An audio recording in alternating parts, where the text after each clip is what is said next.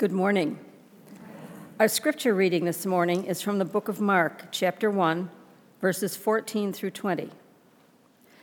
After John was put in prison, Jesus went into Galilee, proclaiming the good news of God. The time has come, he said. The kingdom of God has come near. Repent and believe the good news. As Jesus walked beside the Sea of Galilee, he saw Simon and his brother Andrew casting a net into the lake for they were fishermen. Come, follow me, Jesus said, and I will send you out to fish for people. At once they left their nets and followed him. When he had gone a little farther, he saw James, son of Zebedee, and his brother John in a boat, preparing their nets. Without delay, he called them, and they left their father Zebedee in the boat with the hired men and followed him. This is the word of the Lord. Thanks be to God. Somehow I always get the week where I either preach on joy or fishing.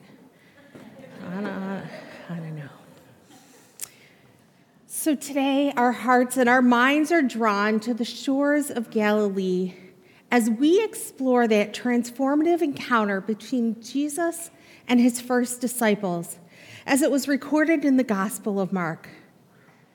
So, the passage that we're looking to, at today has been done and done and done, right? If you've been in church for any amount of time, you've heard this passage read. You've heard that Jesus wants you to fish for people, meaning that he wants you to go out in the world and bring people in. And maybe that idea offends you. Maybe it scares you. Or maybe you're just tired of hearing about it. In the opening verses, Jesus proudly declares, The time has come, the kingdom of God has come near. Repent and believe the good news. This announcement is not just a historical event, but a timeless invitation. The kingdom of God is at hand, and Jesus invites us to participate by turning away from our old ways and embracing the good news of salvation. So, as we spend some time together this morning, I'm going to show you some things that you might not know. And maybe you'll see this whole fishing for people thing in a new way. If you're offended, maybe this will help. If you're scared, it definitely should help. And if you're tired of it, hopefully it will show you how to get excited again. Now, after John was arrested, Jesus came to Galilee proclaiming the good news of God. So stop right there. Here's the first new thing the Christian message is good news. One reason that we're afraid to fish for people is because we don't want to come across like that street preacher that I used to see in downtown Buffalo, holding up those judgmental signs that say God hates you, or God is your enemy, or you're going to hell. But the thing is, that's not our Christian message. Mark says that Jesus came proclaiming the good news. It's not the news that God hates you. It's not that you're going to hell. It was good news, a message of hope and love, a message of better relationships and a better world. Now, you might say to me, Pastor Jen, I don't know. I'm still kind of nervous to let people know that I'm a Christian. I don't want to be associated with those people, those sign wavers. But you know, you're right. Christianity has a lot of negative baggage in our culture right now. So that means that you and I have to go and show people that the Christian message is good news.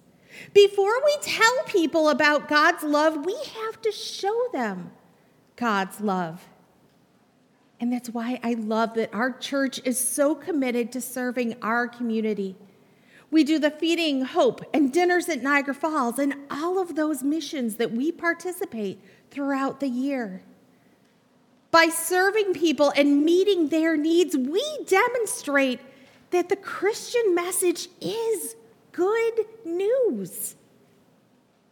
And you know what? That's exactly what Jesus did.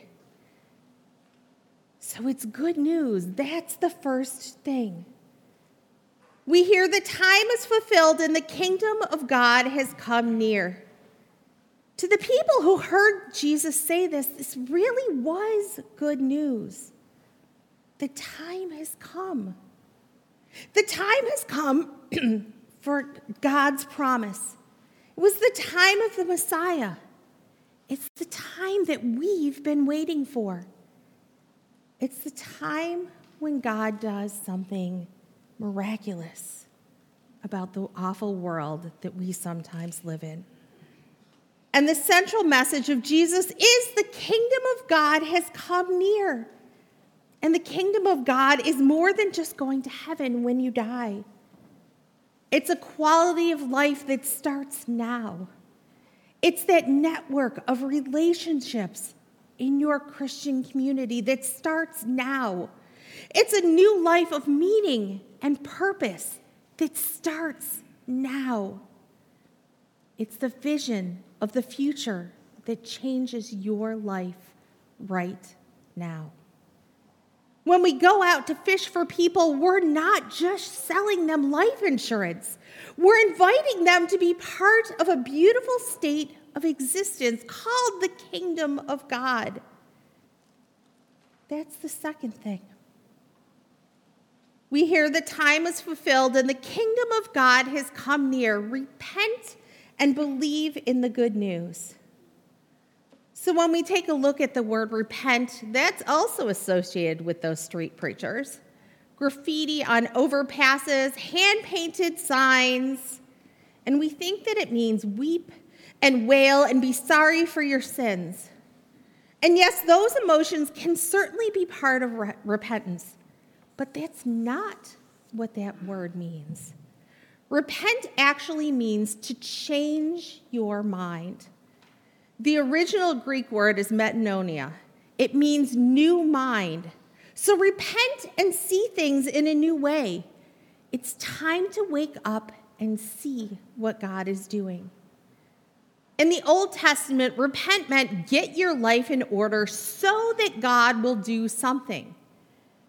But here, now, Jesus is saying God's already doing something. The time has come. The kingdom of God is near. So wake up and see what God is doing in your life.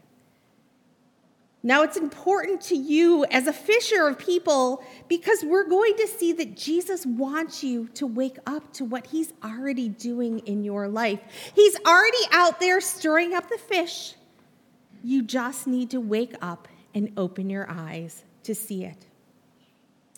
It's important to the people that you're fishing for because you need to ask God to open their eyes. Have them see that He is alive, He is good, and He is at work in our world. So, we haven't even gotten to the part about fishing, and I've already taught you three new things. The Christian message is good news. It's not those hate filled signs. That we're inviting people to be part of the kingdom of God which is a beautiful state of existence that is going on right now. And repent means to wake up. And that's what we need to pray for when we pray for friends and family and strangers who are not in that relationship with God. So now comes fishing. As Jesus passed along the Sea of Galilee, he saw Simon and his brother Andrew casting a net into the sea, for they were fishermen. And it's interesting that Mark points out casting a net for they were fishermen. It's redundant. Why else would they be casting a net into a lake? It's like saying he saw them selling shoes and they were shoe salesmen, or he saw them repairing a roof, for they were roofers, or he saw them preaching, so they were pastors. The fact that Mark points out the obvious must mean he wants us to know that these people were fishermen. But why? It's because he wants us to understand that Jesus called the ordinary, everyday people. Those first disciples were not highly educated, seminary trained religious professionals. They were ordinary people, just like all of us. as Jesus walks along the Sea of Galilee, he encounters Simon and Andrew, James and John, who diligently engage in their work as fishermen. Jesus extends a simple yet radical invitation Come follow me, and I will send you out to fish for people. In responding to that call, those ordinary individuals became part of an extraordinary journey with Christ. What strikes us is the immediate response of those fishermen. Without hesitation, they left their nets, their livelihoods, and their family to follow Jesus. They didn't say, hold on, just a minute, got to fix this. This teaches us the essence of discipleship a willingness to let go of the familiar and step into the unknown, trusting that Christ's call is worth any sacrifice. So, again, I ask you, did you notice that none of them said, Hold on, Jesus, I have to finish mending this net? I have to go tell my family I'm leaving. Oh, let me go pack my stuff. They didn't finish the day or wait for a more convenient time. Mark says immediately they left their nets. The Holy Spirit stirred up faith in their hearts and gave them the willingness to follow Jesus without hesitation, without pause. When you were brought to faith and called to be a disciple of Jesus, you were called to be a full time disciple. Jesus doesn't ask for part time disciples. He doesn't want us to wait for a more opportune time until that discipleship fits into our schedule. I've heard people say that they'll focus on their faith and discipleship when they reach a certain point in their life. Spiritual life and discipleship are urgent matters, and nothing should hinder our response. We are called to set aside anything that keeps us from urgently following Jesus' call. That immediacy of the disciples' response challenges us. When Jesus calls, do we respond promptly or hesitate and cling to our comfort zones? The kingdom of God demands a dual response repentance from our old ways, and a deepening faith in the good news of Jesus Christ. Following Christ may require leaving behind our metaphorical nets, the things we rely on for security. So, are you willing to let go and trust Jesus completely? Look at what Jesus wants those ordinary people to do. Follow me, and I will make you fish for people. To follow Jesus is to fish for people. Fishing is a family business. If you're in Jesus' family, we're going to fish. And notice this is before Jesus taught these guys anything. They're newbies, they're wet behind the ears. But from the very beginning, Jesus says, Let's go fishing because followers fish. Now that excites me, but it also scares me to death. It excites me because the possibility of changed lives, improved relationships, and people finding a new life in Christ. And it scares me because talking about Jesus out there is hard. I have no problem doing it here. In here, I'm safe. And I could preach all day, and I'm sure most of you would not want to have that. But out there, where people make fun of Christians and people reject Christians, and people have all of these horrible ideas about Christians, that scares me. And I'm guessing if it scares me, it probably scares you too. So here's another thing that I want to show you. It's verse 17, but it's from a different version. It's the New Living Translation. Jesus called out to them, Come follow me, and I will show you how to fish for people. See that? Jesus says, I'll show you how. If I stick close to Jesus, he'll show me how to fish. I remember when I was little, my dad used to take us fishing, and he showed me how to put the worm on the hook, not my favorite job, watch the bobber, and set the hook once I got a bite. It was a good time sitting there building our relationship as we fished. And that's what Jesus wants to do with you. He wants to hang out with you and teach you how to fish, just like my dad did. Jesus says, Come follow me, and I will show you how to fish. That takes a lot of pressure off of us. But it gets even better. When we read the English Standard Version, it's a stricter translation from that original Greek. And Jesus says to them, Follow me, and I will make you become fishers of men.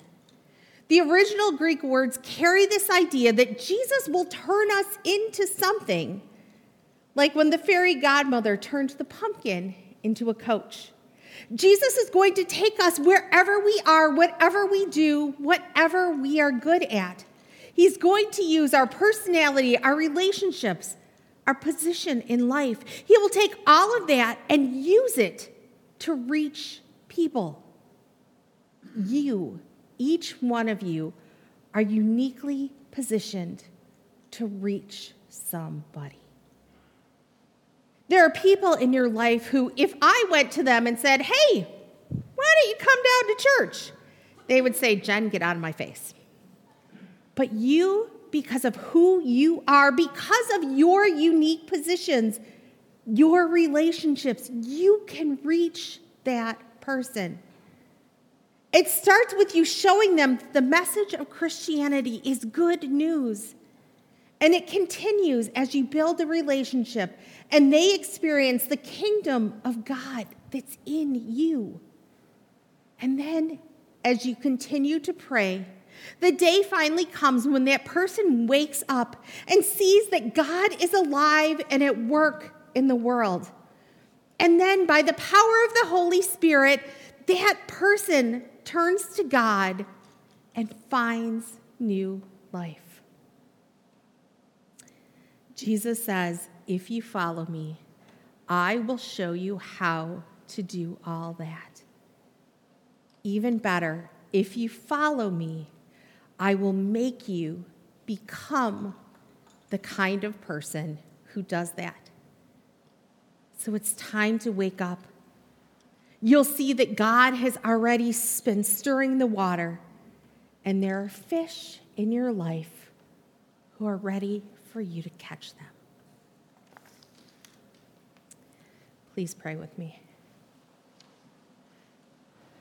Lord Jesus, the one and only Christ, you called many people from many walks of life to leave their own ways and follow you, to be your disciples and to prize people as something to seek, find, and restore.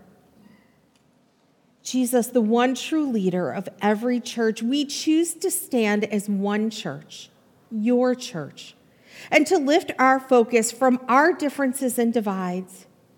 We will leave our own ways and follow you together support each other as we seek to be your disciples, and work together to focus on fishing once more. For we must act justly, love mercy, and walk humbly together before you and each other. For the sake of our worship of you, our love for each other, and the future and freedom of all those. God, we ask for your Spirit's help with this for we are quick to focus on ourselves, our labels, our differences, rather than the same nets in our hands, the same leader before us. Christ have mercy in your precious name, which unites us all. Amen.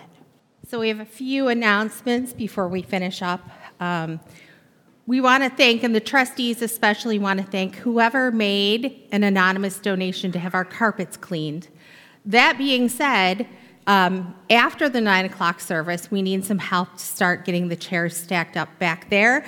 And then you were invited to either stay and listen to me preach again or to have coffee to help finish after the 11 o'clock service if you are able to. We also will need volunteers Thursday at 7 to move chairs back. And if you can do that, please see Phil, um, who is the new chair of our trustees, Phil Tavernier. So if you are able to do that, please let him know and stay and, and help move all of these chairs. Um, confirmation will be meeting today for the first time. We are in room three, which is to the right of the couch room. So we're very excited about that. Um, and if you came last year to the Red Blazers concert, they are coming back on Friday, February 9th. The concert is at 7, and then we will be having dessert after. There's no dinner, um, so that will be going up shortly. Or you can call the office to make your reservations. Uh, it's $10 uh, for tickets for that, so we hope to see you there. Our benediction today is a response so, are you listening? God is doing a new thing. Will you join in? Yes, we will follow. Listen, did you miss it? God calls us again to build the kingdom of heaven. Will you join in? Yes, we will be builders of the kingdom. Wait, did you catch that? Again, God calls us to declare the good news to those in need. Will you join in? Yes, we will declare the good news our voices and, our lives. and still, God calls. God never quits calling us to live and to give abundant life. Will you join in? Yes, we will join with God, sharing gracious gift of abundant life with the world. May we respond to God's loving and persistent call with a loving and persistent yes, a yes for us a yes for our neighbors, and a yes for our world to be transformed by the good news that God's kingdom has come near. Amen. So, as the disciples walked with Christ so long ago, walk with Christ with your hearts and spirits. Feel the power of the Holy Spirit guiding your path, knowing the love of God which is poured out for you, and rejoice. So, go in peace and love today, and may God's peace go with you today and always. Amen.